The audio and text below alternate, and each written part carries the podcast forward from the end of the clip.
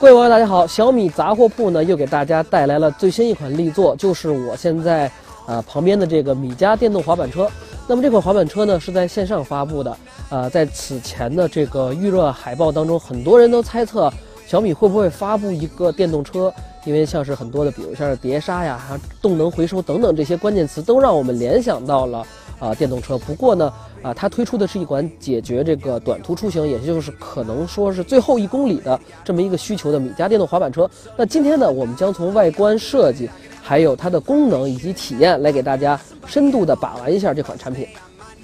啊，我们可以看到整个，因为它是一个电动滑板车，所以它的结构很简单。相对于之前我们看到的米家的这个电动助力单车来讲呢，它整个的节奏更加简单了一些。它同样由是这么一个卡扣设计来固定它的这个。啊，前面的这个转向杆，那我们可以看到它的转向的幅度呢，并不是很大啊，所以说它的转弯半径会相对大一些。当然，这样也会保证你骑行的一个安全。当然，这款产品还是有很多的特点，需要我们在深刻的呃体验，或者说当你骑行之后，你才会发现。首先呢，它有一个电源按钮。当然，不要忘记，任何一款米家或者小米的产品，它一定会有一个配套 App。所以说呢，如果你购买这款产品之后，一定要记得下一款和它配套的 App 来使用。我们点击中间的这个。把的这个位置的这个电源按钮，当然它还是比较明显的，就可以开动了。我们先来简单的试乘一下。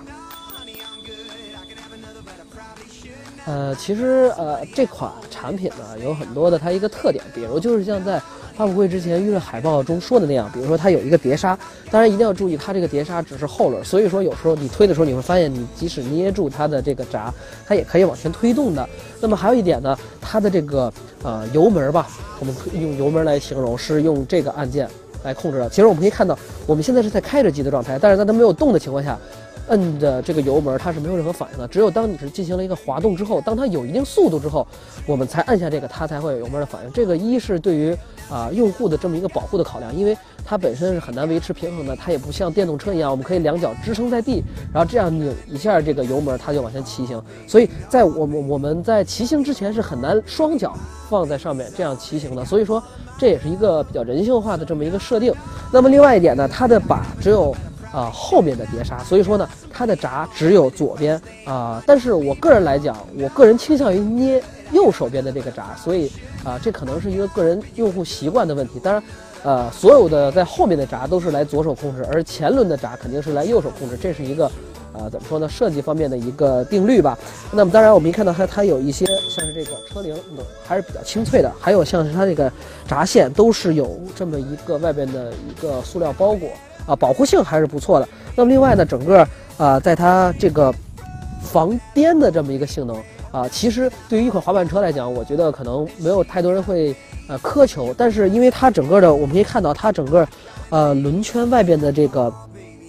呃这个怎么说呢？轮胎的这么一个厚度啊，或者说扁平率。啊，还是比较大的，所以说它能缓解一些比较简单的这么一个震动。但是当然我们知道，因为它是一个直板这么一个设定，并没有缓震，所以说，啊，在经历一些比较大的坑洼的时候，我觉得还是要小心，因为它整个的电池都设计在了啊中间的这个部分。啊，那么在速度方面呢，刚才我们其实已经看到了，呃，整个它的速度啊能保持一个大概十公里出头的这么一个速度。啊，当然它也是需要一个慢慢加速的，但是经过我们之前的这个。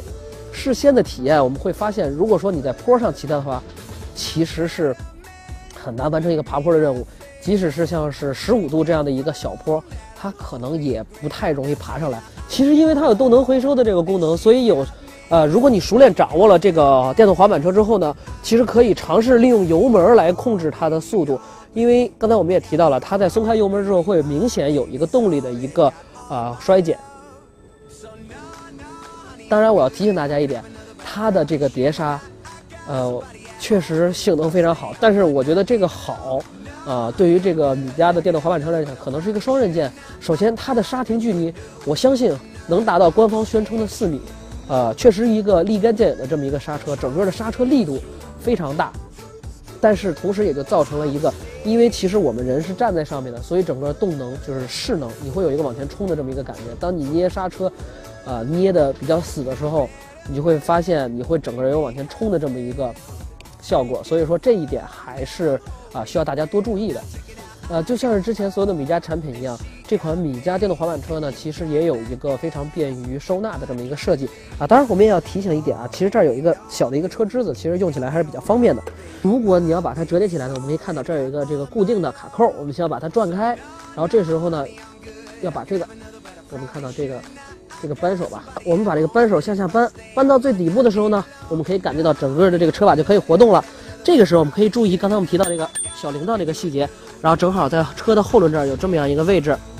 我们可以看到对准，就可以听到咔嚓一声，这样的这两个部分就可以折叠住了。当然，我们再加上一个小车支子，这样的这整个电动滑板车就可以很好的，并不占空间的被收纳起来。呃，一些用户呢放在后备箱，比如说去一些地方玩也好啊，或者说是啊去野外旅行也好，用这款小车其实还是啊比较惬意的。啊，虽然这款米家电动滑板车是一款很简单的产品，当然你要知道它前面这个位置还是有一个车灯存在的。当我们开启电源之后呢？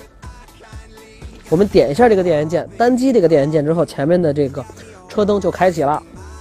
我们再点一下，它就会啊熄灭，它可以为你照两前方几米的这么一个距离。那么经过刚才我们的体验之后呢，我们对于这款米家电动滑板车还是给出了一个比较中肯的评价啊。对于它的这个动能可能稍微有些自弱，但是。对于这样一款滑板车来讲，我觉得它并不是一款适合爬坡的这么一个利器。当然了，对于解决你最后一公里，我觉得这不是什么难题。但是你要想怎么能更好的来收纳它，当然从整个的这个细节设计，还有最终的产品力以及综合考量它的价格来说，我觉得它在这个价格区间还是有足够的竞争力的。